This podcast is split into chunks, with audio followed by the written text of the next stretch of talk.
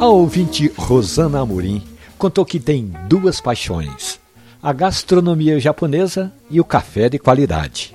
Em casa, Rosana sempre recebe os amigos servindo um café especial e ela recomenda que ao menos o primeiro gole seja sem açúcar para sentir o sabor natural do grão, a doçura, a acidez e o aroma que só os bons cafés têm.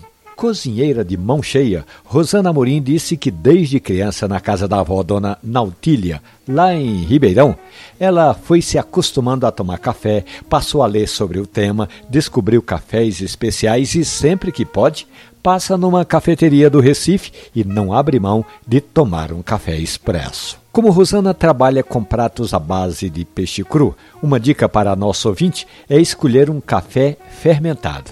Eu sei que algumas cafeterias do Recife já estão se aprimorando em servir café fermentado, Rosana. Isso com um sushi, um sashimi de salmão, hein?